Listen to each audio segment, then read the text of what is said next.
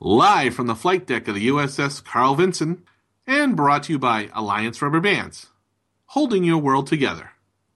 Rubber Bands. I'm Delmon, And I'm malicious. and this is EQ2 Talk.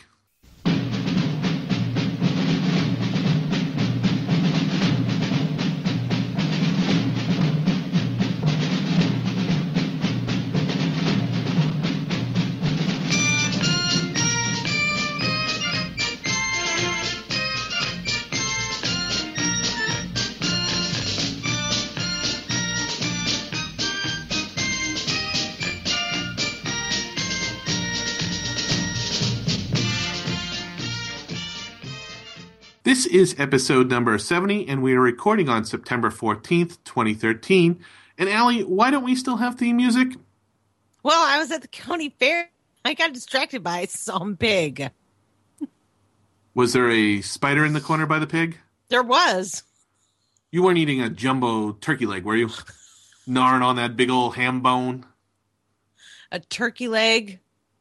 Yeah, you know, Yeah. they got those big ass. How do they grow turkeys that big? I Oh, wait, mean, a ham bone? A turkey leg? Which one are we eating? maybe it's They're a two different animals. good point. I guess I, I, I didn't really do very well in barnyardology.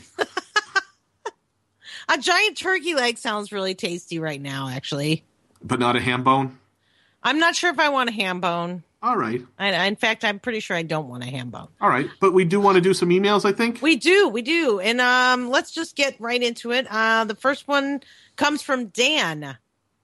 And we'll just call him Dan. He doesn't tell us what server he plays on, but he entitles his email a long email, but it's your fault.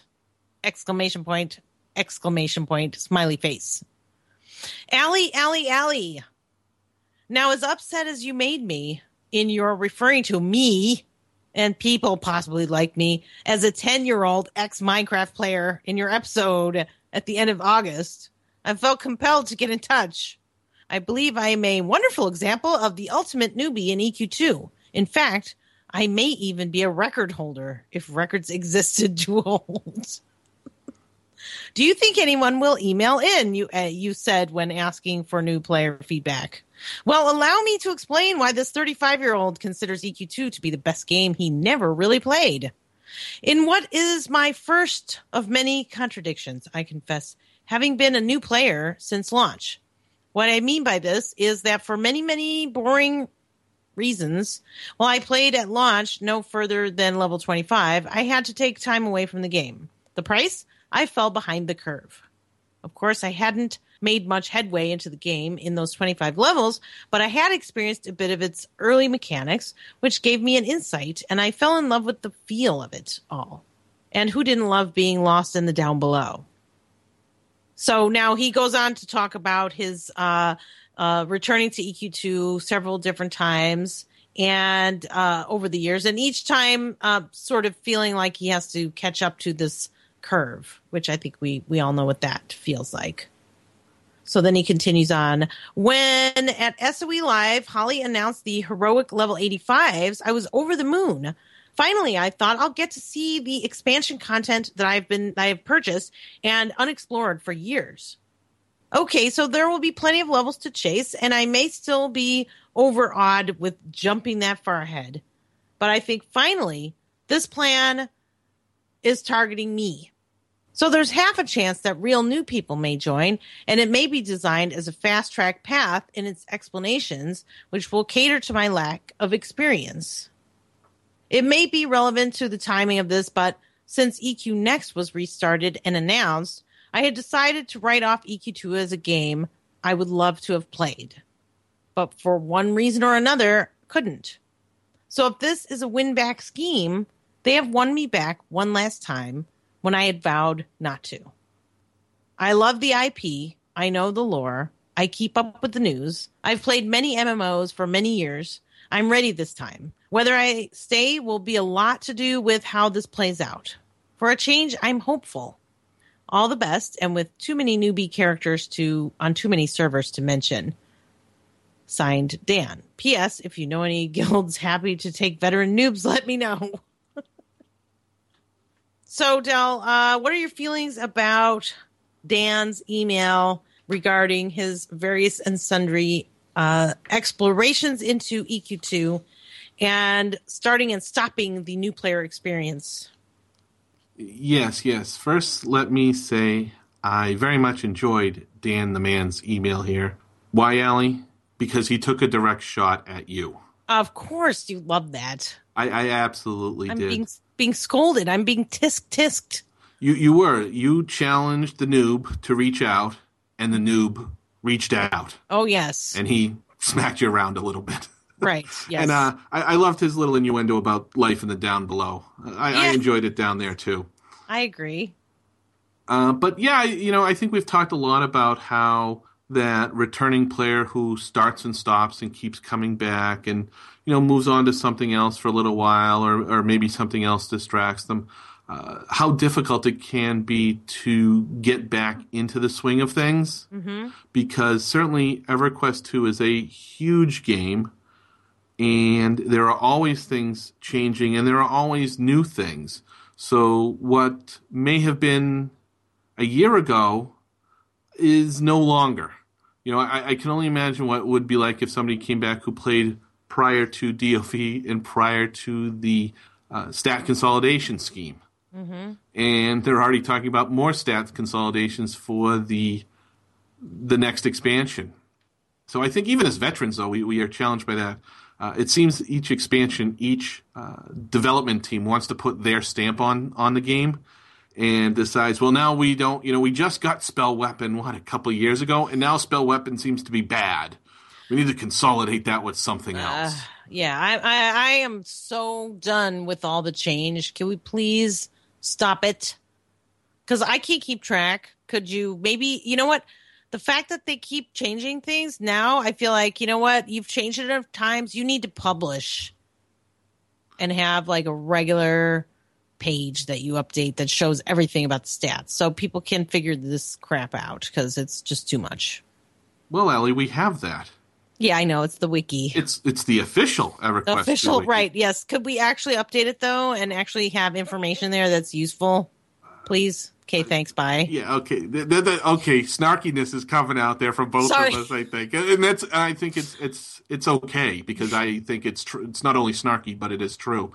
Uh, that would be the resource for them to put that stuff into. But uh, uh, let's be honest, if they documented it, then they become responsible for it, and I think they don't want that. I mean, uh, not only are, are spell weapon and all that's changing, it just seems like we got adorns, and now we have to change those again. Yeah.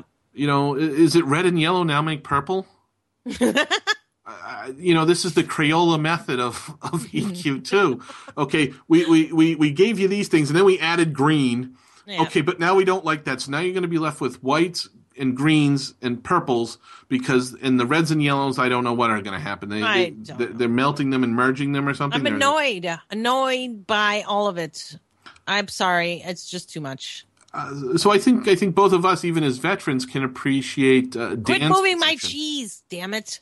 Uh, yeah, you're right. The, the, the, the carrot out there is constantly being put somewhere else, and we have to chase that. Uh, although we're not necessarily told what we need to chase, which is yet another problem. But uh, so I, I think, yeah, I can appreciate where Dan's coming from because even as a veteran, I'm struggling sometimes with all the changes. Uh, I remember at SOE Live the the mechanics panel, and they were just whipping through slides, and I'm like, "You got to be kidding me!" Uh, I, I think I'm a pretty educated player, and I don't even know what the heck they're talking about anymore. Uh, that you know, stuff that just seemed to come in an expansion or two ago is now on its way out. Is is somehow now unfavored. So therefore, we have to change it. It- it- You know, the old adage of the only thing that's constant is change. Yeah. I, I think that speaks volumes in in EverQuest 2, with the various development teams now. So I think you have the next email, don't I, you? I do, I do, and it is from our buddy Sprouts, and Sprouts entitles his email "Sprouts the Sprout on Fire!" exclamation point. Hello from your well-traveled, free-loading friend Sprouts. Even though I don't play EverQuest 2 any longer and have now put a year under my belt of Guild Wars 2, I still enjoy listening to your show. I was very interested in what the two of you would have to say about EQ Next. Mumblings from the internet seemed to be positive, but I wasn't sure if the tenured EQ2 player would buy in that fast. One thing that has me perplexed with SOE in general is player made items. On one hand, it is a great opportunity for people to get noticed and possibly move to a career in video games. On the other, it potentially is removing jobs from that same industry. Why pay for content designers if you have millions of potential people willing to do it for free? Is this a good thing or a bad thing? I can't decide. As for Next, it's intriguing, but I think for me it's too much sandbox. I like a little structure in my MMOs. I played Ultima Online for a good while, and that is a pretty big sandbox. After a while, though, you get tired of making your own stuff up to do. Wow, they're really going through with the Insta 85 idea. For a game like EQ2, I don't think this is a good idea. There's too much content you miss by doing that. Maybe if they made it only available to those that have a max level character already, then it would be okay. In Guild Wars 2, it would actually work out since your character gets auto leveled, kind of like EQ2's mentoring system, every time you zone. You can enjoy all of the content even if you are max level. Hope everything is going great at Norrath. Happy Tinkerfest to you all. Signed, Sprouts. So, Ali, any thoughts on what Sprouts uh, talks about here in his email about uh, the Insta 85s or having content designers working for free as players?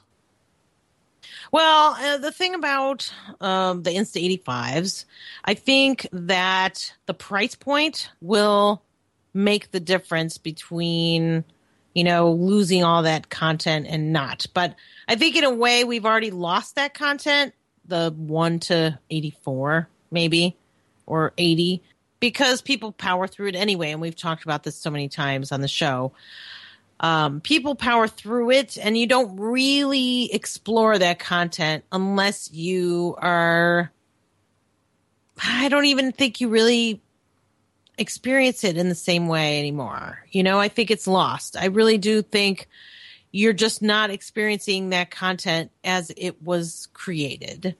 Um, so it's kind of already gone, basically, which is a sad thing. But I think maybe it's possible that they'll have a price point on this 85 thing um, that may prevent a large number of people from doing it you know so you still will have some people seeing the content and other people blowing through it to you know level up really quick or whatever um, as far as the other thing goes with um, putting people out of jobs i don't know. I don't know enough about the industry to know what is good or bad. Um, i think sometimes the tail wags the dog and sometimes the dog wags the tail. Maybe that's a little vague, but I think that's as far as I'm willing to go with that.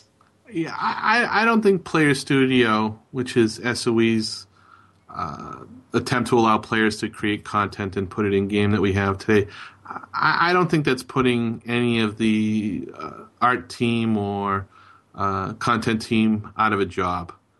I think that's an initial knee jerk reaction that folks may have had. I'm certainly sure the day that this was pitched at the office, I'm sure some of them felt that same way, going, "Hey, wait a minute! Now you're going to have people doing this for free, and but I'm here 40 hours plus doing it already. You hired me to do this, and now, potentially going to put me out based on what a player makes."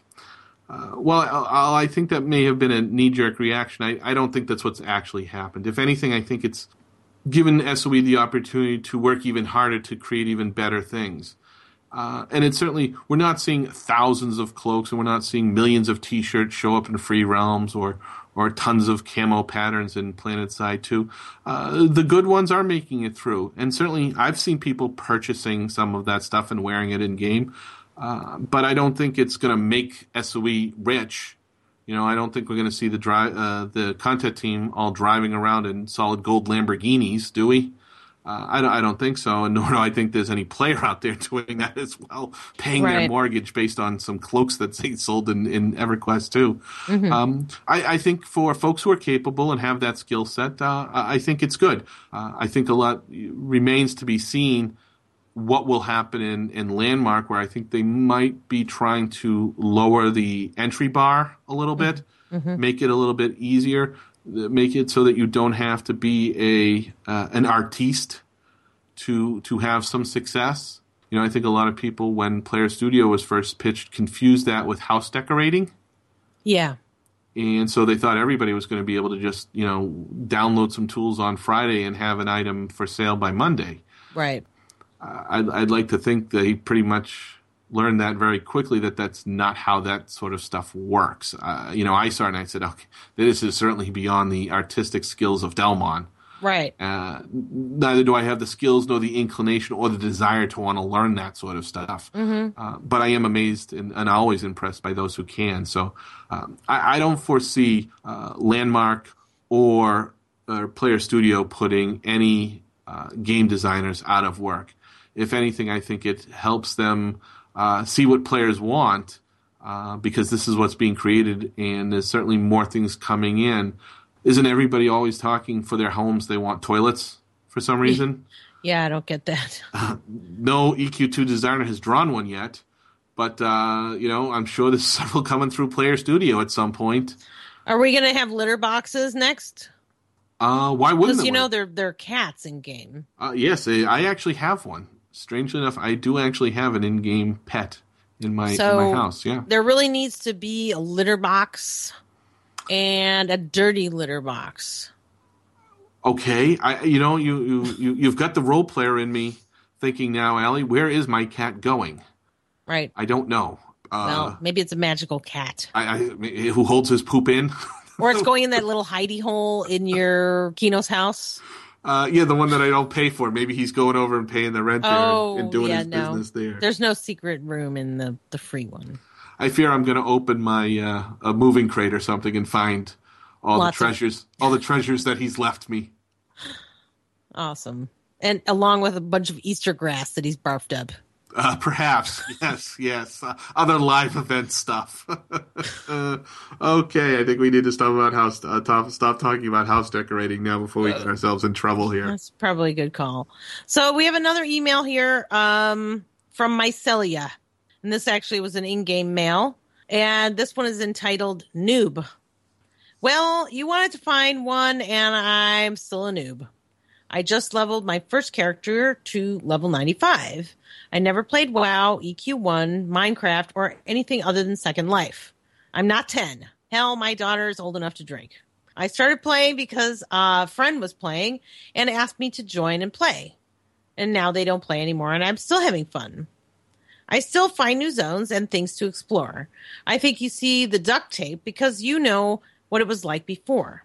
Leveling from 1 to 90 was smooth with only a couple of stalls without knowing where to go and what to do. Leveling from 90 to 95 was slow and difficult.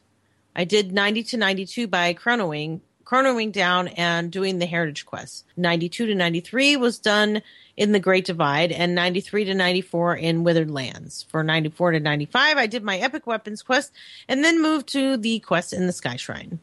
I also started six characters within a month of starting Mycelia. Now that this one is 95, I'm using another character to explore and level in places that Mycelia never went. That one is now level 60 and is level locked to expand AAs. So I really don't see the main character the way you talk about it. So, Dell, what do you think about this whole new player experience? Is this a completely different animal than we are used to, leveling from 1 to 90, being kind of like a walk in the park, and really the hard part being up to 95? Well, I, I want to say first off, Ellie, you certainly have woken Pissed the off? dragon, haven't Yes, you? Yes, I, I, I, I touched on the nerve, the Minecraft nerve. I, I Everybody's fear, mad at me. yes, I, I fear all the non ten year old noobs out there. Uh, Not are- 10 year old Minecraft players. They hate me. Right, they- they're forming, they're unionizing, they're forming a coalition to take you out. I'm, uh, I already hired a bodyguard and, you know, yeah. well, I hope I hope things work out for you. Uh, you know those tiny little fists that they have, those noobs. Um, I didn't say that. Delmont said that. I, I think you ask a really interesting question, and I and I think there's there's something to that. Uh, we envision the noob as going, I would say, one to ninety five. Why? Because that's how our alts are going along, right?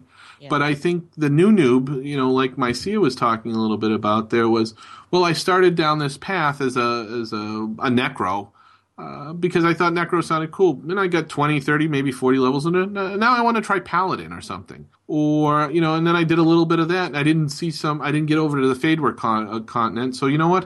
Um, I, am going to make a Shadow Knight maybe, and I'm going to go explore over there with that. So, uh, I, I, think, you know, where we, and, and you know, I think we are uh, on the extreme of, of the alt spectrum where you and I don't really have a lot of alts that we play at a high consistent level. Uh, I certainly say that I have more mules than I do alts. Uh, these folks are experiencing a lot of different content on a lot of different play characters, whereas we all did it through one main character. Uh, maybe if we get tired a little bit of that, we, we leveled a little something else. But it sounds like, you know, some of these folks who are writing into us are trying four and five different characters out as opposed to just kind of sticking with one and going that one through 94 mm-hmm. and then becoming 95. Yeah. And I think uh, there's something to be said for that. I think it's a totally different experience um, when you're playing different characters and really learning how to play them or like really knowing how to play them. Like for me, an alt is kind of just anything you know and i it sounds really bad but you know i have a each one of my alts or mules glorified mules maybe as you call them um, had a reason for existing and i can remember every single one and none of them were anything other than you know well this one i had my swashbuckler is the only reason she exists was to run the candy cane snatch and grab quest so that there were enough people to play that when it was time for Allie to play it. How sad is that? I don't not know. really an alt. I, That's I'm not just. Gonna say it's, no, I'm not going to say it's sad, but what is your your your alts are need based. They were right. not exploratory uh, exploratory alts yes. to see what it was like to play a swashbuckler. You right. needed it to do a care. specific task. Yes, and all of them, you know, I I wanted one. I have a monk whose name reflects what she is, and she's basically a punching bag for being able to kill her when we wanted to get achievements for dueling. Basically, uh, I re- I remember her well. I I punched her and took her loot many times. right, so she just lets you kill her at level one, but she's now beyond level one. But anyway, you know, other people play alts for reals, and Allie doesn't play alts for reals. you know, most of my alts are trade skilling, you know, whatevers. I mean, they could be a fury, they're not really a fury. You know, the Shadow Knight I think is probably the only one that I've actually played for real as as the the adventuring class, and probably only because that was so much fun because you get to AE the crap out of everything. So let me ask you. let me ask you this about the, the, these these other types of folks who are playing, you know, uh, many different characters and moving them at different rates, not necessarily going to max level and then starting over.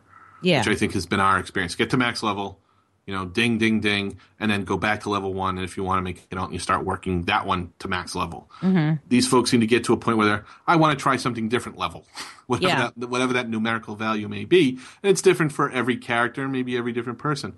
I wonder if in today's environment, and this is what I want to ask you, is if in today's environment where you have moloing as such a popular option of gameplay, mm-hmm if it's so much easier to say, okay, I've moloed my my tank with a with a healer merc, maybe now I want to try the reverse. Now I want to be the healer and have the the tank be the merc, and it's two totally different experiences. Uh, and because of moloing, you have the opportunity to, to do more. Um, more content is available to you mm. uh, that necessarily wasn't available to us when we were leveling. When yeah. we had to come along, everything was heroic oriented. Now there's a, a much more kinder, gentler, softer path. Well, there's an in between. I think that's not a fair statement. I think it's uh, not softer. Okay. I mean, because really, you can do heroic content with a group, and that's just as soft because technically you've got five other people to help you. Um, it's just it, different. You know, there's another layer of gameplay. So instead of just soloing and grouping, there's soloing, moloing, and grouping. I mean, there's another level. You could duo it or you can molo it, right? I mean, I, I think that's good. Right. And I just think when we were coming along, mm-hmm. There was no golden path. Right. Uh, Antonica was a dangerous place because everything was a dynamic camp and it was all heroic. You stepped outside the gate and everything wanted to kill kill you and could. right. You had to group. Nowadays, you can step outside the gate and you can kill anything you want. I- This brings back so many memories because, like, I'm thinking about walking through Antonica, and you had to stay on the sidewalk. And when the sidewalk ran out at Archer's Wood, look out. You need to know where you're going. Like, you can meet up at the Claymore. Do you remember those days? I, I do. Re- I do remember. group at the Claymore to kill gnolls, right? Because you need a group to kill those uh gnolls at the tents. and, and and you came streaming in as fast as you could into into the claymore, hoping that there would be some other people standing around uh, Mm-hmm. to help you get rid of whatever you just dragged along with you if you made it that far. Right.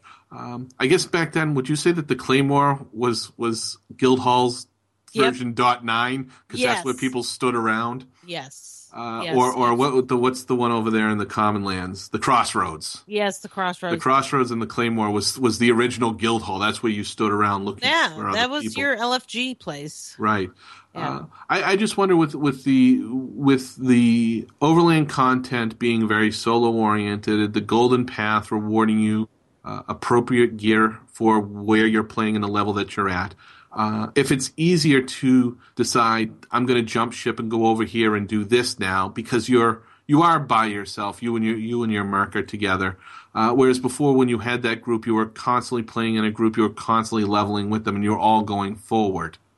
I, I just wonder if the more solo oriented play style now provides an easier an easier method for jumping around to various and different alts along the way, as opposed to Hmm. wanting to get all the way to the end game first. Yeah, I mean, obviously there is more to do now. So, you know, you're jumping around at level 20 doesn't really have a huge impact on 95. Whereas in the past, you know, I mean, when we were coming up, level 50 was the max and everything was heroic content, basically. I don't know. I, I think yeah, there are so many options because there is so much content in the game.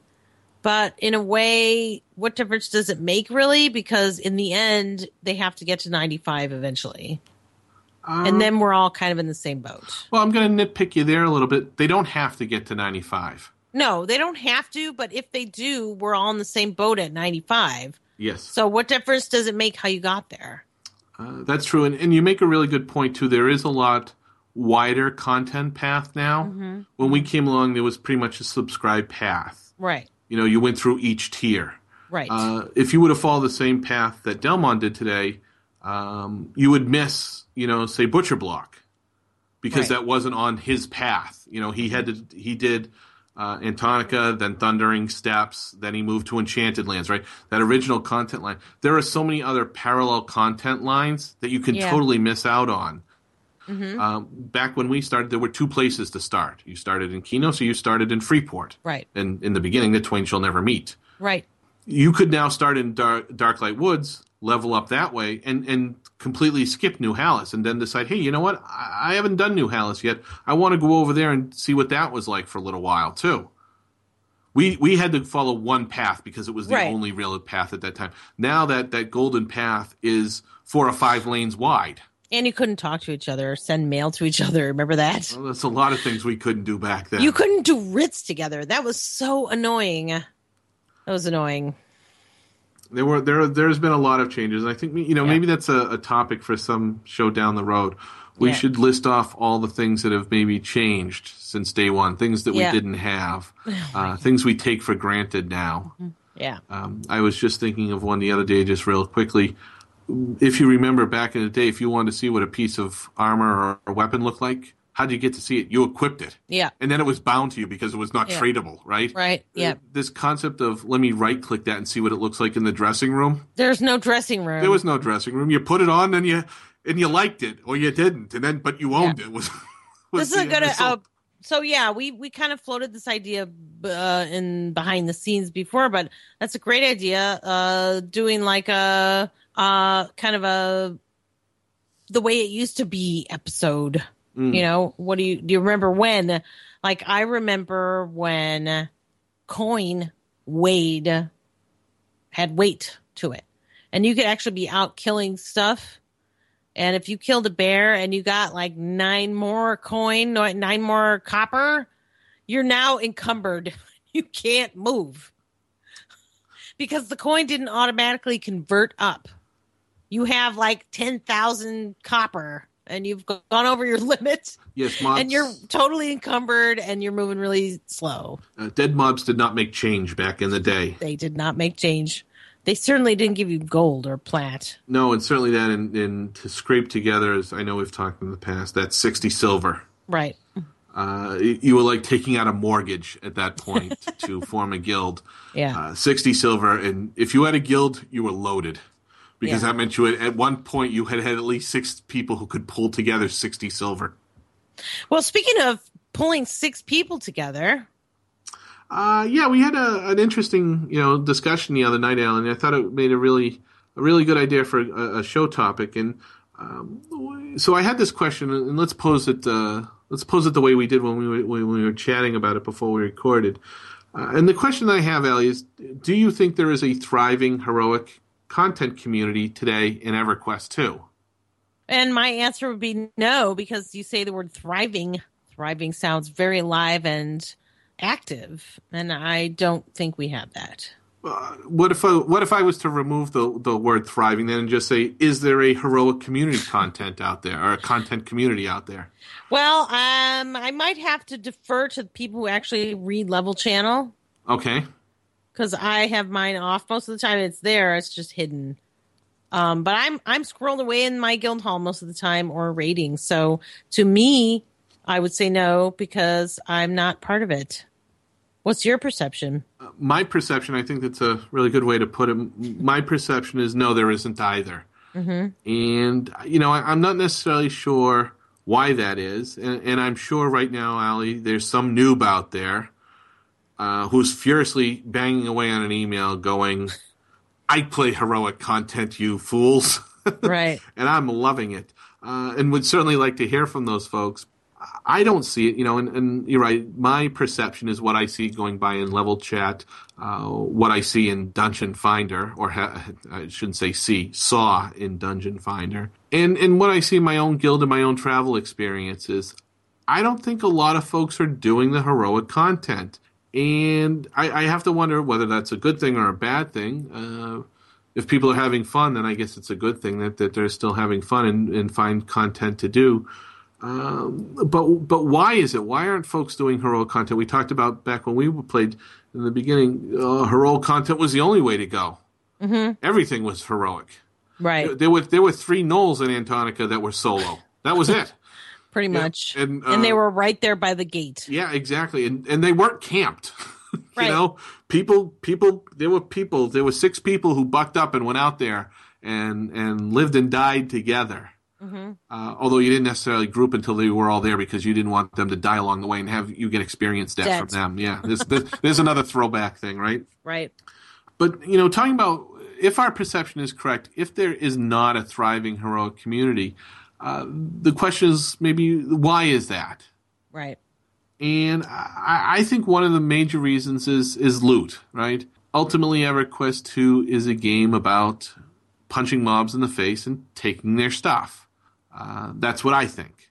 Uh, maybe other folks say no. It's a it's a game about putting stuff in a house and making aquariums out of various uh, components that don't look like an aquarium. Uh, but I think that loot chase is important, and I have to wonder if the loot chase or, or lack thereof uh, has has led to a decline in the, in people running heroic content.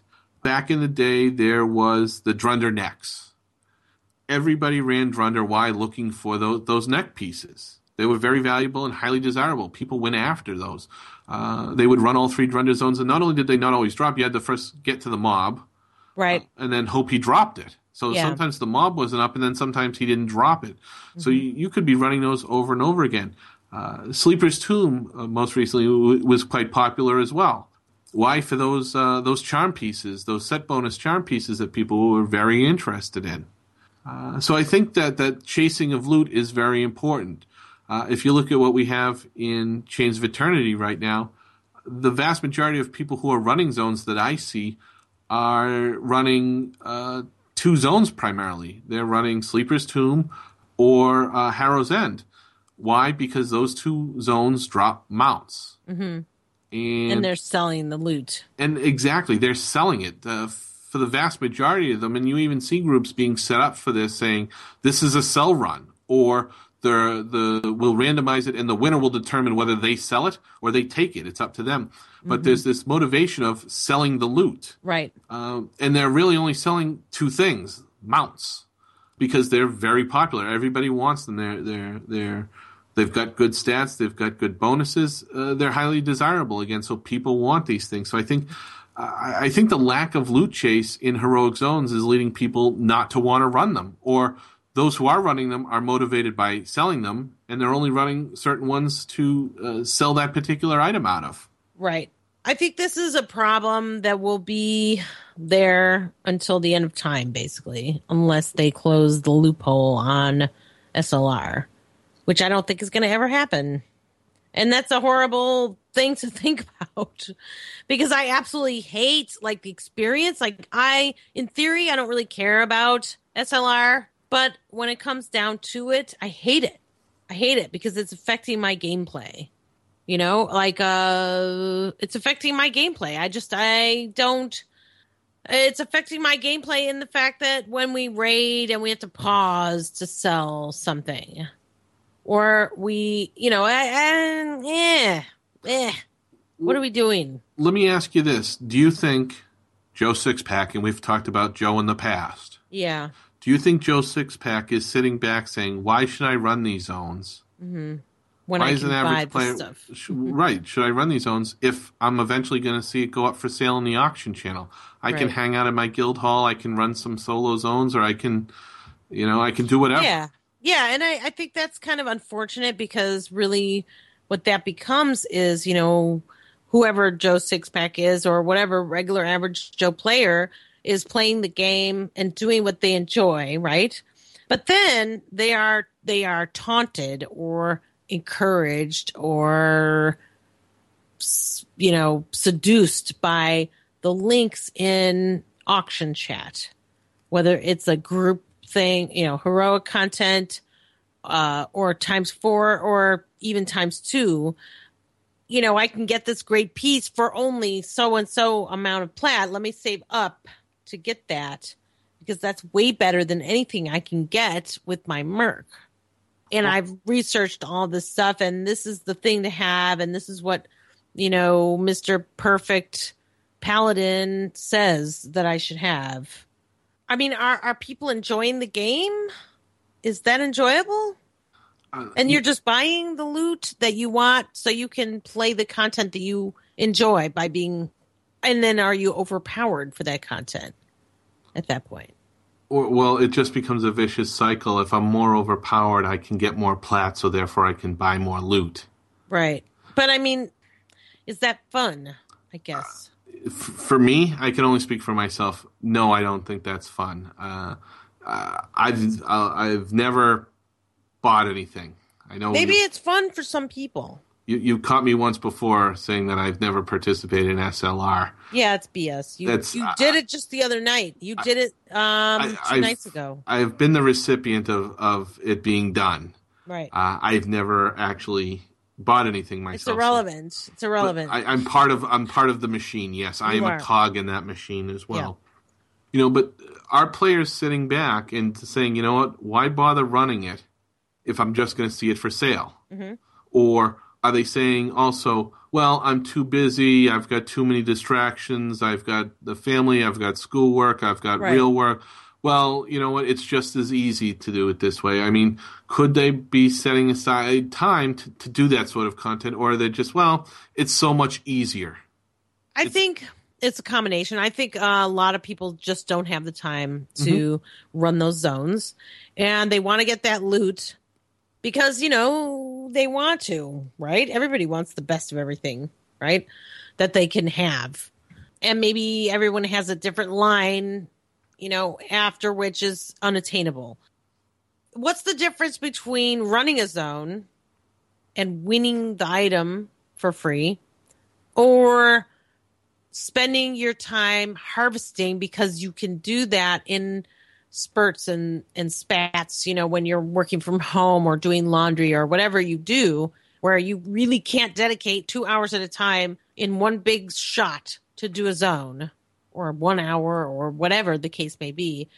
But you can dedicate two hours spread out over many hours being, you know, pulled away by um, some work call or something like that. So you earn your plat that way, and then you spend that plat on SLR.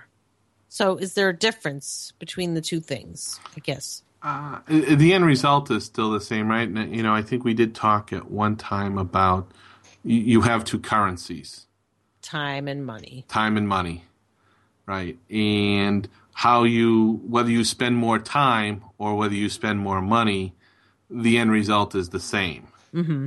Uh, the question, though, being in an MMO space, if there are folks with more money than there are folks with time, those folks who, who have the time are having a difficult time using their time. yeah. Can I fit the word time into a sentence anymore? uh, but because it takes five or six people to run this content successfully, if there's not a lot of people to do it, it becomes difficult to do. Mm-hmm. So I think that's where the challenge is. You, well, the SLRing, yes, as you said earlier, is here to stay. It's it's ingrained in, in game culture at this point in EverQuest 2.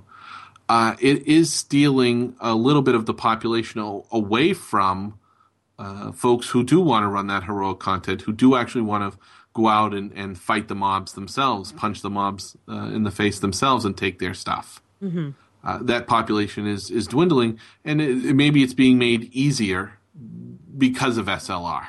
Mm-hmm. It's easier for folks to, to kick back and, and wait than actually to go out and do it themselves. Yeah. I think you're right. There's always going to be that population of folks who, who don't have the time. Right. But it seems to be a larger population than those who uh, want to actually go out and do the content. Yeah. And I and I wonder too if if some of the difficulty in some of these zones is what is preventing players from from wanting to do them. Uh, I think when we talked about Dungeon Finder and why you know some of the struggles with Dungeon Finder was uh, nobody wanted to be exposed as the fraud that they are, hmm. and, and, I say that in all sincerity. And I'm I'm part of that fraud crowd myself at times. Mm-hmm. When I get into a group, I guess in the back of my head, and maybe this is just me, and let me ask Ali your take on it. When I get in that group, I assume the tank knows what he's doing. Yeah. I totally. know he he knows the path. He knows where to bring the mob and where to point it and how to drag it. And I'm I as a healer, I get to just stand there at max heal range, heal, heal, heal, throw in a few nukes, and boom, we're all done. Yeah. He knows how to block what needs to be death save, what needs to be interrupted. That's all on him. Or the person who did all the inviting knows everything and and doesn't have a problem communicating that. Uh, exactly. So that role, you're right. It either falls to the to the group leader, or to the to the tank. I, yeah. I don't I don't know why that is. I, I, for some reason I don't envision blue characters leading. right. and I, and well, I, and I, I say that jokingly uh, and, and, stereotypically. The yeah. red is the red guy is the one out front. Yeah, and there's only one of him. Generally, I mean, I've been in groups where the wizard was in charge and just said point, you know, pointed and, you know, it was kind of, you know, like a giant meathead running the thing, not running the thing, but following, and the the little wizard running things from behind the the shelter. You know, so many of these encounters in these in these zones. I mean, before back in the day, you, you ran a zone and uh, scripting was limited. It was usually reserved for the for the boss mob of the zone. Right. Everything else tended to be a uh, a tank and spank type encounter. Mm-hmm. Uh, over time, we have seen to gravitate gravitate away from that, and now every named encounter is a mini event. Right. There's either jousting, there's something to click, there's red text, uh, it, it's rating on a six six player yeah. scale. Yeah. And every one of them is different. Every one of them is unique, and you have to you have to know these encounters to be successful at them. Mm-hmm. I think people are hesitant to say, "Well, gee, if I get in a group, everybody else is going to know exactly how to do this, Right. where to stand, what to cure, what not to cure, when to joust, when not to joust, what to click, whether or not to stick my earwax in or not." All Right. these things, right? What you know, what the clicky is for, and you know, goodness, there might be quest updates in here as well, and all, and all those other things. There's a whole Right. bunch of stuff, and maybe this group isn't going to want to tolerate a noob. Right. So uh, I'm wondering if people, even experienced players, even veterans, including myself, are saying, huh, I don't want to go out there and have people see that I don't know what to do Right. and fail. And then the next thing you know, you see in level chat, never group with, with Delmont, he's the suck. We've already, we see that in, in, uh, in Battlegrounds. That's why I don't go there anymore. Nice. Um, but uh, so yeah, I think there's some of that as well. At least from my perspective, I, I don't know if other people feel that way. yeah. I don't know. It's a it's a tough thing. I think you have to get over yourself at some point. But but is that easier said than done? Of course, it's Okay. easier said than done. All right, Fair- Everything's easier said than done. You know, but it's possible to get through any of this stuff without dealing with that if you don't want to. Which I think is where we where we're at. Whereas before you didn't really have a choice. You didn't have a choice, you had to group. I mean, I'm talking way back. right, right. Back well, back then, uh, heritage quests, all that sort of thing Yeah, ran through many, multiple uh, heroic instances. Yeah, and you really could not do anything by yourself. So if you wanted those sorts of things, if you wanted either your updates or you were chasing quest updates, or you wanted the better loot, or you sometimes just wanted to see it, you kind of had to do it. Yeah, Now we have we have the advantage of options. yeah we have say a Siren's Grotto Zone right. Yeah. There's how many different flavors of it? There's an advanced solo. I don't even know how many flavors. There's a there's an advanced solo version of it. There's a heroic version. There's a challenge heroic version, and there's a raid version. uh-huh. Um, before, if you wanted to see uh, certain zones, you had to group and go do them. Right. Now you can see them on uh, with you and your you and your merc can see them. yeah. You can see the, econ- the the encounters, and to be honest, most of the encounters now, at least that we've seen trending, it's the same encounter, same mechanics, just more hit points. Right. And I say that in a, in a bit of an exaggerated format, Of course. but it, it, it's the same exact named mobs with the same exact name in most cases. Uh, maybe there's a little bit more twist to them, but their scripts are basically the same. So, uh, under the guise of bringing more content to more players, have they eliminated a tier of that of that player base, that heroic uh, player base? Because, well, uh, there's folks at one end raiding, and then there's folks at the other end moloing, um, and they've squeezed out the middle. Yeah. There's no more middleman in there. Yeah. Pretty much. Okay. Uh, and and then sometimes too, you, you, when you do see the loot that's coming out of some of these heroic zones, uh, you you have to realize, well, the people who are getting that loot, it's it's trivial for them, uh, or th- that loot isn't worth it to them. But they needed the high level gear to get through the content. Right. So is is the challenge comparable to the reward that's coming out of them? If it takes a person in say 200 plus stat gear to be successful in that zone, and that zone is dropping 171 gear, right? Why why would the 212s go out and do it? Uh, other than to sell it, perhaps. Uh, there's nothing in there of value for them, but the difficulty to accomplish that zone, to beat it, uh, requires so much gear. I mean, we, I think we've certainly seen nowadays, uh, to some degree, gear makes the man. Yeah. So if that if that is the case, and you need that higher level gear, you're not getting any any rewards out of this zone. If if you need 200 gear to be successful in it, why would you run it if it's only going to drop 175 sort of stuff? It's Yeah. of no value to you. So is is the challenge comparable to the rewards that you see coming out of there? If if Right. not, then that's another reason why folks aren't running the zones. Right. Yeah. No, that makes perfect sense. And then then there's the whole Molo question, right? Mm. You know, Mercs certainly have altered, I think, the landscape of playstyle a little bit. Totally. And to the point where we've actually created a term for it. right? Yeah. I think when you create a term for it, you recognize it to be something real. We we have moloing. Right. So we have these advanced solo zones, and uh, you know uh, now I have to wonder what advanced solo really means, right? Uh, if it really just means molo content. Right. Uh, people are able to go in and do this sort of stuff, and they're getting uh, very good rewards for it. I think when we had Kander on a couple episodes ago, and we talked about so, some of that sort of stuff, he kind of admitted they over itemized the advanced solos. Mm-hmm. They, they were paying out very well for the difficulty that it took to do them. Right. Uh, so has that caused this bit of imbalance for folks to say, well, why do it with five other people? right. I, I can get just as good as stuff every 90 minutes now. I don't have to wait three or four days like, remember the old school way? yeah. the Old way- new school. Yeah. You had to wait days to get back into an instance. Now Right. I can go make a sandwich and come back. Right. and I'm ready to run the zone. I ran one the other day with somebody. It took us so long to finish it, it was resettable by the time we finished the zone. Yeah. You know, we could almost start it all over again. So by turning down those timers and giving folks access to the, to the content even faster, they're less likely to go and run it more often, right? Because they're, Right. they're doing it three or four times consecutively. In theory, yeah, for And- sure. And, and when it's solo, you're able to actually get through it all. Right. So I, I just wonder if if advanced solos and molos have really changed the you know again squeezed out the heroic player. That's a good way to put it. Squeezed out. Like muscled out almost. Muscled. And, uh, I, well, so let me ask you this: Do you think that the advanced solos are too good for what they are? I I can't say at this point. Too good depends on the loot. Okay. You know, right? And I and I kind of I don't have my finger on the pulse of loot out of advanced solos at this point.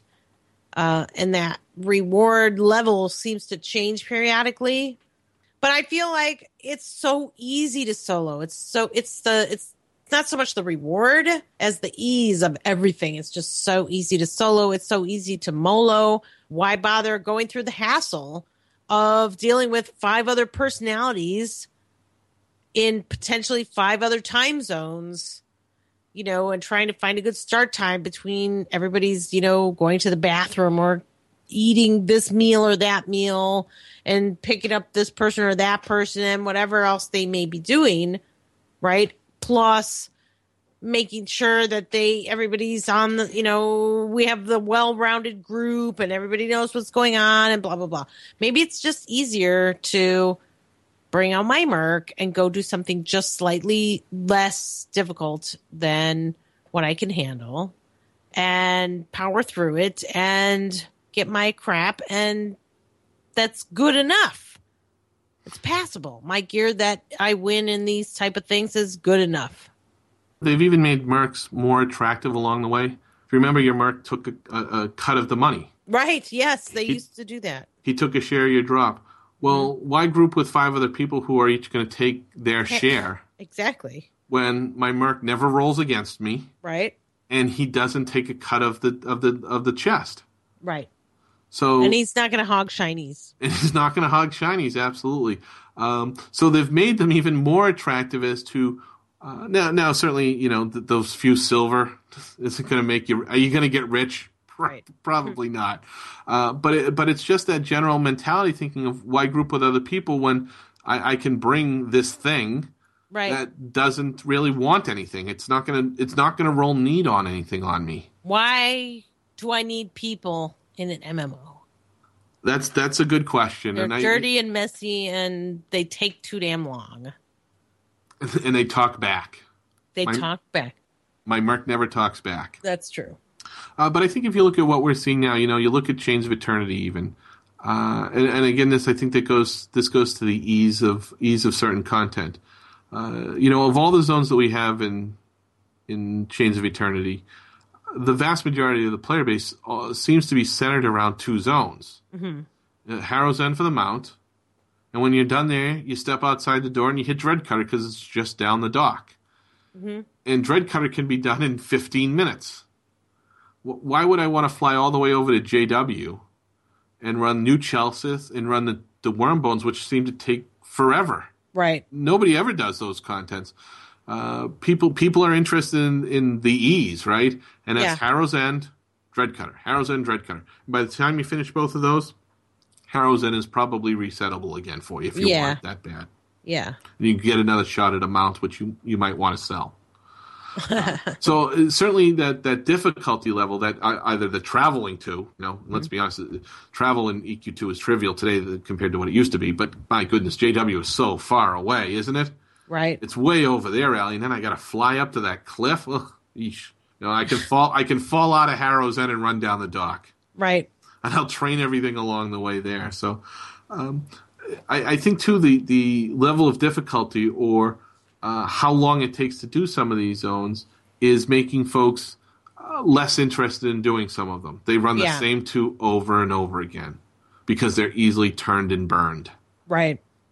and, and I think that's a shame. So, uh, you know, kind of, kind of to, to look at this, you know, from a from a thirty thousand foot view, uh, I, I think they need to take a look at some of these things. I, I think they need to get loot chase out there.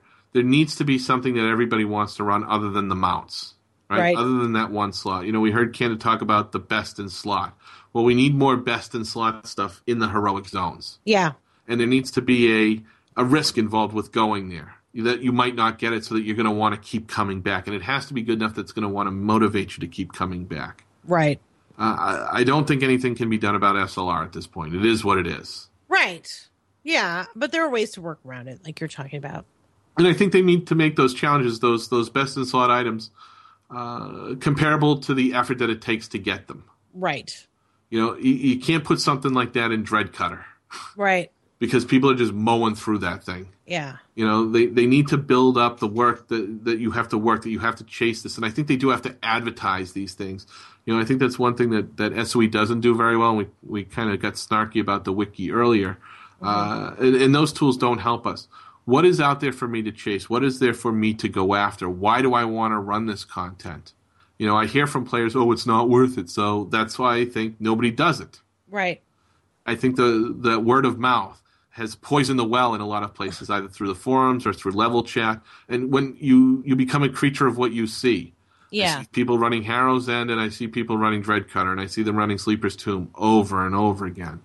Uh, and you look at, I think, most recently to that uh, fabled Clefts of Rujark zone, which is supposed to be a heroic contested zone. Uh, but I would argue that they totally missed their mark when they set Yeah. the, the challenge level of that zone, the difficulty of it. You've got five or six people camping that entire zone, locking down the names that spawn every 30 minutes. It, while it's a great idea, it's a, a way to reuse content uh, to give the level 95s those those top end players, those uh, as we talked about in the past, that those max level heavy ended game. Right, we we have players at that max level somewhere else to go, but they made it made it way too easy. Right. If you can molo that contested zone, it is way too easy. Yeah. There's something wrong there. They need to almost double the difficulty level in there. They need to drive it back to needing six people to move around in there, like Yeah. it was when Clefts first launched. When Clefts Right. came live, you didn't go in there by yourself. Yeah. And you know, it's just going to get worse. Can you imagine Nest or Vaults or any of those as as doing the same equivalent that they're doing right now? Well, They're supposed to be hard. Right. They're supposed to be challenging for a group, not for one person. Uh, and to be honest, they're not even challenging for that one person. Th- th- Right. They're not. Trust me, Delmont's gone in there and done okay. Right. Now, I'm That's I'm not burning the place down, but I can handle a triple up heroic mob in there by myself. No mar- Yeah. no merc, just me. Takes a little while, but I can do it. That that to me totally means it missed its mark. If you've got Right. Templars who can solo in there, right. uh, it's way too easy. Now, you know, they hinted at, at SOE Live that down the road uh, they're moving into the Kingdom of Sky expansion. Mm-hmm. So, you know, of course, I'm already envisioning uh, Sanctum of Scaleborn there Yeah. is going to be the the next one of these things. Why wouldn't you? It was a very popular zone. Everybody had to go through there. Many, many quests Um, there. Yeah, maybe I I see him starting with something smaller, Okay. Nest or or something. Uh, or, or Palace of the Awakened, another very popular contested zone if they're going to do Right. one. Uh, Yeah. But they really need to up the level of difficulty than what they did in, in Clefts. Yeah, I agree. So uh, that's my take. Uh, I don't think there is a thriving uh, co- heroic content community in EverQuest 2. I think there's a lot of reasons that it's it's not. I think some of it could be addressed. I think there's a thriving community, but it's more commerce based than grouping based, than adventuring. It's more about making plat and maximizing that than Uh, anything yeah, else. Yeah, I agree. I agree. Uh, I'd love to hear other listeners' take on this. I'd love to hear folks write in and say, you know, what their experience is. Maybe there are people out there doing heroic content all the time. I I don't see it, but I'd love to hear from folks who are, or, or folks who aren't, and maybe what their take on why why they don't think players are doing it, or why maybe they're not doing it. yeah. I, I think that'd be really interesting. So uh, they took a few shots at you, Ali, with your ten-year-old Minecrafters. Well, it's because I'm I'm on the table. I put it on the table. fair enough. I call them ten year olds. uh, I, I'm I'm interested to hear from the 11 year olds to see what they're doing about heroic content out there. maybe we'll Nice. maybe we'll uh, maybe inspire them to write to us that way. So, uh, do we want to talk about our least favorite and most favorite thing right now? Well, yeah, I have a least favorite thing this week. Okay, what's that? Um, I don't like sitting. I don't like sitting out a raid. Oh, I thought you meant sitting in a chair. I'm sorry. Well, yeah, I don't like that either. But uh, yeah, I hate sitting. I forgot how hard it is to sit because I don't really have to do it that often. Uh, but I got to be honest, I'm a big baby when it comes to sitting. And I think my friends don't like it when I sit either because all I do is spend every moment in the on the bench bitching and moaning and complaining and tells. And I think that my friends don't like it when I have to sit either. I don't like sitting either. I I can appreciate that. Uh, unfortunately, I don't get to sit. Although, feel free. You Oh. can have my spot at any PAL raid you want. Right. I'm sure they'll take a ranger for a Templar any day of the week. No problem. Sure. Easy swap. Well, let's be honest. Uh, we do probably about the same amount of healing, and you're far more better at DPS than I am. So maybe they would someday. Maybe. So do you have a least favorite, Del? I, I actually don't have a least favorite this week. I, I, I kind of cheated a little bit. I have two most favorites, if that's okay. Oh. I'd like to bend the rules a little bit. Hey, it's all positive. Are you being positive, Delmon? Uh, yes, yes. Uh, so one of my one of my most favorites this week is uh, I got my elite Merc back. We are just talking about Mercs a few moments ago. Yeah. Uh, I don't know if you remember in, in I remember previous you you crying. yes in in previous least favorites. Yes. uh, I had lost my Merc during Yeah. the signature quest uh, in Harrow's End there, where they give you a Merc. And I had uh, Matry Dutt there, the uh, the brigand snake lady, and it overrode her, and I didn't get her back. And uh, I had seen some forum posts about people saying, "Oh, they won't help you." So I'm like, "All right, crud. I guess I'm I guess I'm SOL." hmm And at the behest of somebody, they said you should send in a ticket. And I said, no, no, no. They said you should send in a ticket. So I said, fine. I put in a ticket, and sure enough, 24 hours later, they gave me my Elite Merc back.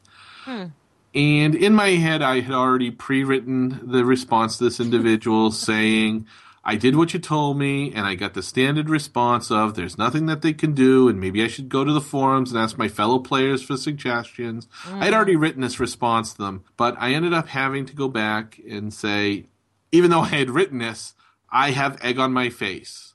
Gee, that crow tasted really awesome. Yes. Uh, let me have another helping of humble pie. Tail between the legs, hat in hand, the whole nine yards, Ali. I did it all. Yeah. And said, You were right. I have my elite merc back. I'm very happy. Thank you for making that suggestion the millionth time. I Even- finally followed through on it. Even though Delmon absolutely hates to say he was wrong. I was wrong. And they were right. That's amazing. So, uh, what's your most favorite this week?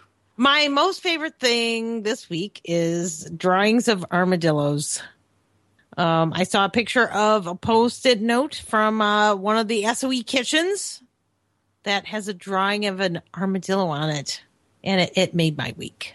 And, and you've been a big fan of armadillos, and you've been that's part of the the alley festo to try to get armadillos uh, as pets in the game, and maybe someday down the road it'll happen. Not pets, but um, familiars, I guess. Okay. I, I guess maybe a pet. I mean, when you say pet, could it be house pet? Could it be, you know, uh, I want it, I want an armadillo to follow me around at a raid, basically. That's what I want. I want to go to a raid with an armadillo following me around. You know you'll get a tell from the main tank Templar saying, "Please hide care. your pet." I don't care. I will never, ever, ever hide my armadillo pet. And I'll tell you why. Armadillos are awesome. Why? Because they're tough on the outside and squishy on the inside. Just like me. All righty, very nice. What's your um favorite thing, even though you already had a favorite thing, Del? My other favorite, and I'll admit I'm double dipping this episode, is uh, the Avatar of Bristlebane. Yes. He popped, Yes. and our guild managed to kill him. no. No. Yes, No. Yes. Well, our guild minus Ellie, who crashed and got screwed. uh, yeah. So this might be on Ali's least favorite of this week. Uh, Should be. You you had an LD. Why? Because the the game swapped people around and put someone in my spot in my group. So when I came back, my spot was full and I was on the sidelines, and I had to stand there and watch them kill Bristlebane while I stood there and listened to them on vent, and and and ah, annoying. I went out on a limb with our uh, our predictions, and because Bristlebane is a a, a random uh, avatar that spawns, he doesn't always he's not available all the time. and little did I know when we recorded that uh, in our last episode, it ha- he spawned like two or three nights later. Right. So which made me even more mad because I didn't get in on the kill, and you got your fancy pick'em like one more down, one more tick mark down, which ticks me off. So that that is my most favorite. I didn't get the mount, unfortunately, and I I, I want to get the Bristlebane mount. He, I think he looked really cool. I think other people said it wasn't that cool looking. I think it is. Who who wouldn't want to ride on a on a tiger colored meat beast with awesome stats? Tiger colored. He's he's he's, he's tiger colored. Okay, He's orange with stripes. that's not a color. That's a pattern. Oh, sorry. All right, let's uh, let's talk about the alley angle then. Okay, which won't involve colors or patterns, I hope. okay. But Ali, this is our 70th episode, and as you know, level 70 was the max level back in the Kingdom of Sky Days. So, in honor of no- the number 70, what are your three fondest memories from that era in EverQuest 2? Now all I can think of is the count. Sorry. well, uh, my number three is actually the Mark of Awakening, uh, which I don't know if you remember. That was a signature series, and the reward for that was this glowing icon that kind of surrounded your breastplate, and it was a really obvious uh, way to identify people who were wearing the Mark of the Awakening. And it was like kind of a badge of honor in a way. And that's one of those things that I, I really, really wanted to finish. And it was tough. It was extremely tough at the time. Um, you had to kill a times four dragon. And it was actually a really challenging mob to kill. And in, in that time, my guild wasn't really doing a lot of raiding, so it was extremely challenging. Uh, I got mine kind of late in the game, but I still got it done, and it, that was really, really exciting to get that and to put that on and kind of like wear it around and you know be seen a little bit. I certainly do remember the Mark of the Awakening, and um, I will say this: I think I don't remember exactly, but I think that was the first raid I ever went on in EverQuest Two. Wow. Yeah, I was tuning around one night in Bonemire, killing those uh, those praying mantis people, Yeah. and somebody sent a tell that said, "Do you want to go do this?" And I said, And you knew you needed it for that quest. I did, I did, and I said, "Sure, I'll go." And I got invited, and it was a raid, and I believe it was the first one I had ever been on. It was, and I don't even remember the name of the guild, but it was one of like the top raiding guilds on our on the Unrest server at the time. Five So- rings. Uh, so here I am, like this, like newbie, you know, Yeah. running around in treasured and legendary gear because that's what you had back then, right? I'd known fabled gear, please. I'm just a regular player, uh, and I and I got in this thing, and these guys were highly coordinated. I was like, wow, they- they- they're impressive. This is really cool.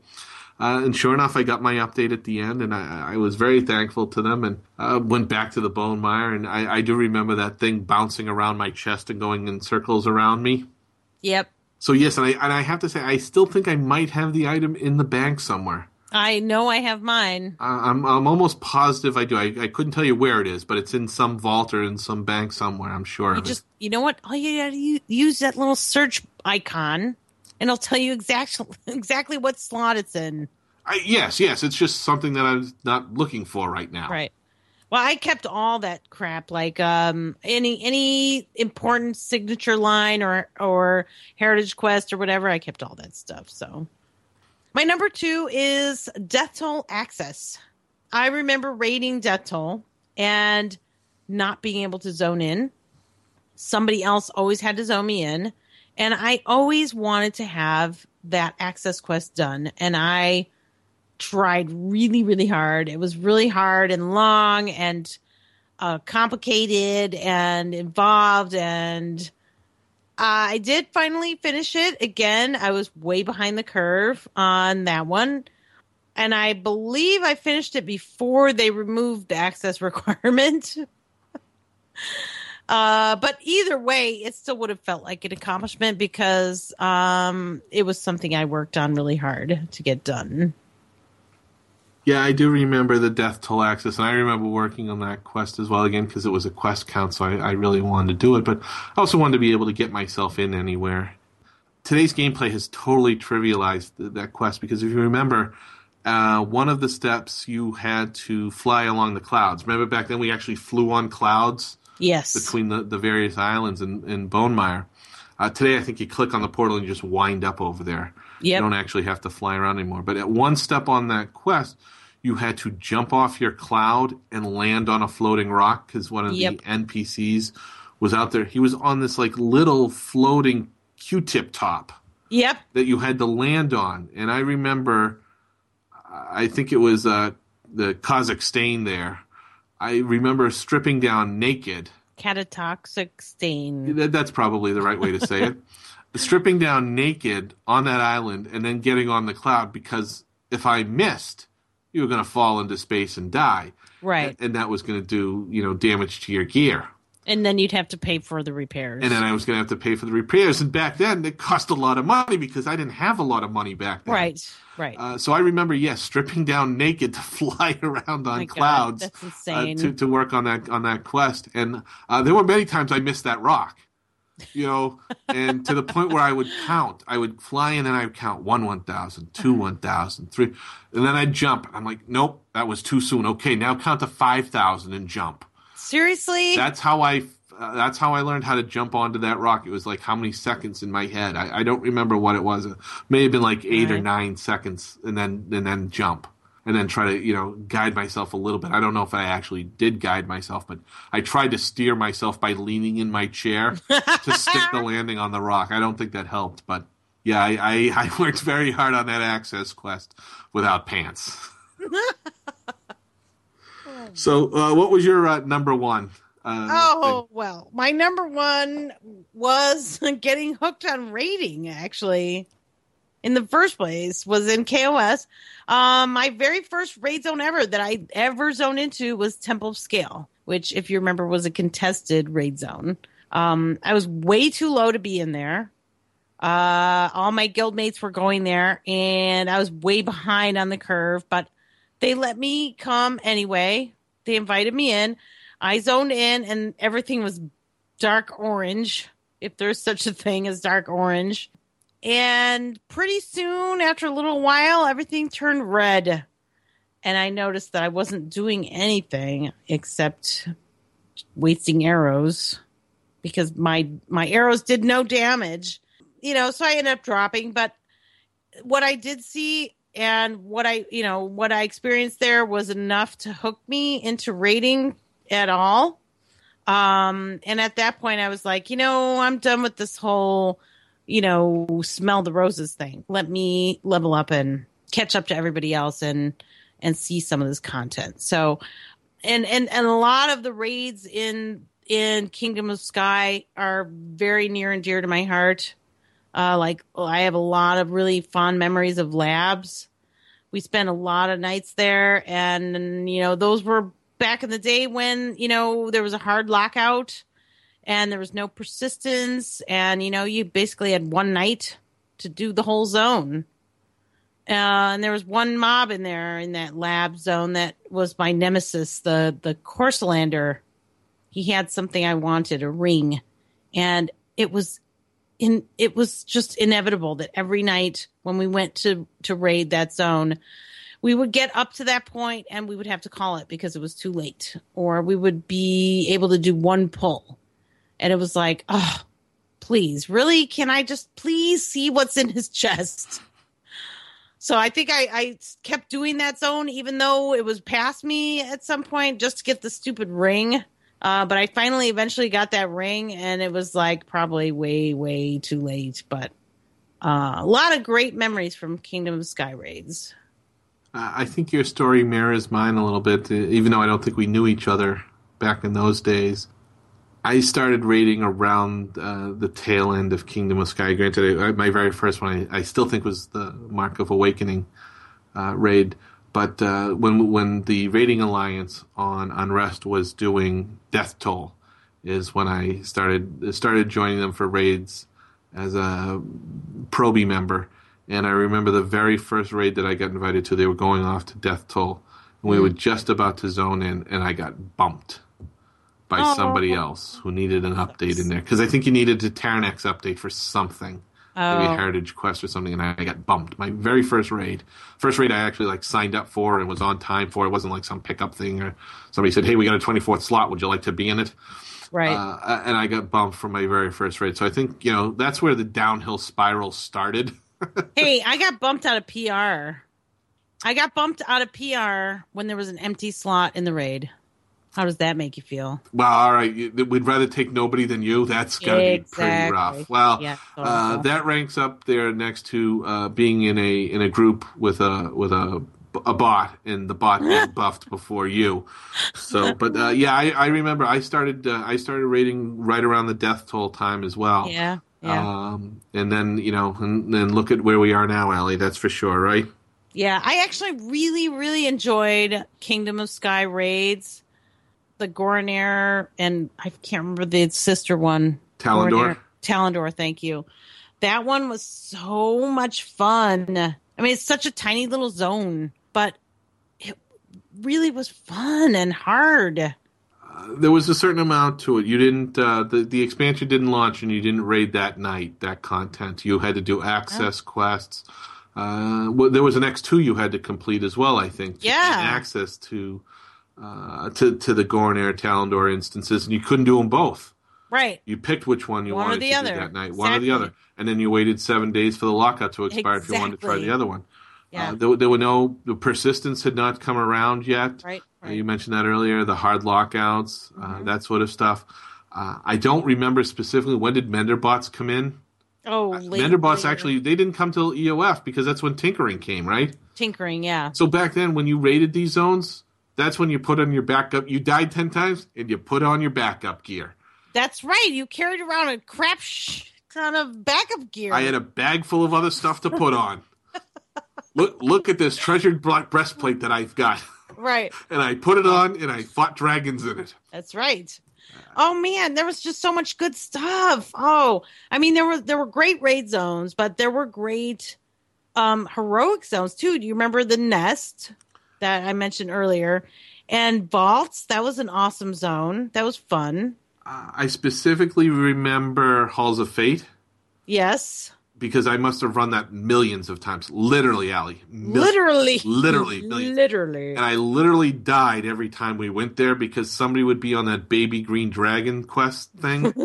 and that thing would spawn oh, and show up and decimate the people you know what? island we got decimated before we were trying to we were like gathering for labs and we we'd get decimated. So you'd have to actually hang on the wall. You didn't want to go all the way up the wall and stand there because some baby dragon would come along. Every time. And God forbid you had to run across those little bridges and you'd fall off or Oh, something. forget about it. or get knocked off or something would jump you and you'd have to fight on those things and and back then we had to actually fly on clouds we just didn't click you know from portal Yeah. to portal. The Den Den of the Devourer was in that same expansion.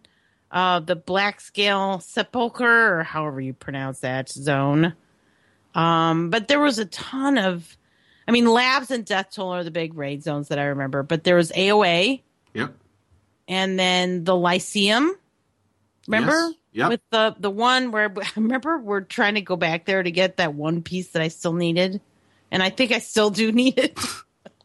we're No, not we were- going back now no, we are. We're I I that's a camp. I need Okay. to camp it. all right And Temple Scale mm-hmm. and Halls of Seeing. uh, yeah I think, I, I- SOS is the big one, obviously. I think it was so popular too because it, it, it brought what we, we both enjoy dragons right there were a lot of dragons there There were a lot of dragons. Yes. And uh, little known fact, I don't know if a lot of people know this, and it, I didn't certainly realize it until somebody pointed it out one day in the forums and they showed screenshots. Bone Mire is just Lava Storm. Yeah, that's been pointed out a bunch of times over the years. It, it blew Uh, my mind the first time I saw that. Yeah, when I saw that, I definitely was blown away. It's pretty badass, though. When you look at it, it's like, wow, wow. And I think It's about inventive. It's inventive, It really and you know what? I I'm sorry. I don't care if they reused it. It's pretty badass. no, and it, but what it was was I was what what it, what caught my attention so much about it. I was so duped. I never realized that. Right, but And that that's good. That's Yeah, good. absolutely. Uh, uh, kudos to them. Absolutely. I think about the amount of time I spent in Lava Storm Mhm. and the amount of time I spent in Bone Mire, and I never put those two together. Right. until and then the the screenshots like side by side. I'm like, holy cow, you're right. That bridge there, that br- rock Yeah. bridge, is that same? That's exact. It's just you come It's at it from a different angle. Yeah, if it weren't for the bridges, I don't think anyone would have picked up on it. No, no. So, uh, looking back, Ellie, what were your three uh, favorite memories from the Kingdom of Sky area? Your third one was, Uh, Mark of the Awakening, and your number two was, Death Toll Access, and finally your favorite part of KOS. getting hooked on raiding. I think all really good uh, three things. I, I certainly appreciate and remember all of my experiences there as well. All right, so then do we have anything else then, Ali, for this, the 70th episode of EQ2 Talk? No, I'm pretty sure we've hit on everything. And I just want to say, since episode 69, Ali, don't you find 70 be just a little bit anticlimactic? Of course. All right. Everything's anticlimactic after 69. All right, so let's say thank you to everybody who took the time to download the podcast. We sure do hope that you enjoyed it. And also, let's say thank you to this week's corporate sponsor, Ali, Alliance Rubber Bands, holding your world together. Ali, if you have any elastic needs, you can go over and check them out there over there at rubberband.com. Wow, there you go. There's a website. You need anything that needs to be stretched out and then held together? anything stretchy? No? Okay. All right. Again, thank you to Alliance Rubber Bands. I'm pew pew pewing with them right now.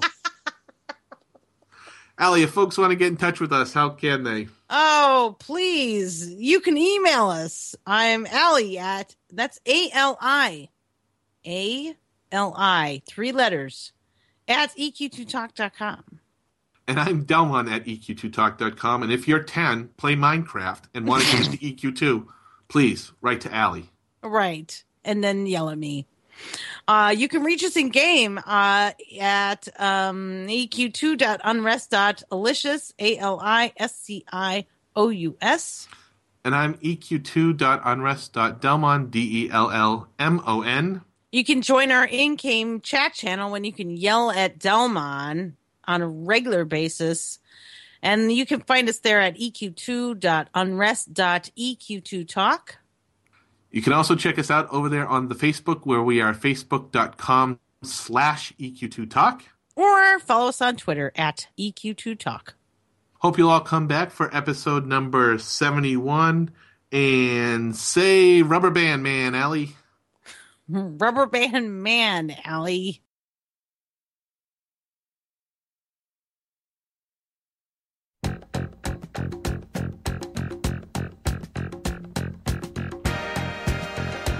Man, I'm telling you, about midway through that first section, I was dying.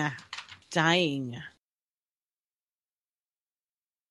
And brought to you by Allowance, allowance Rubber Bands. allowance? What's my allowance? 25 cents? I'll give you 50 this week. But you got to sweep the garage. You can also check us out over there on the Facebook where we are.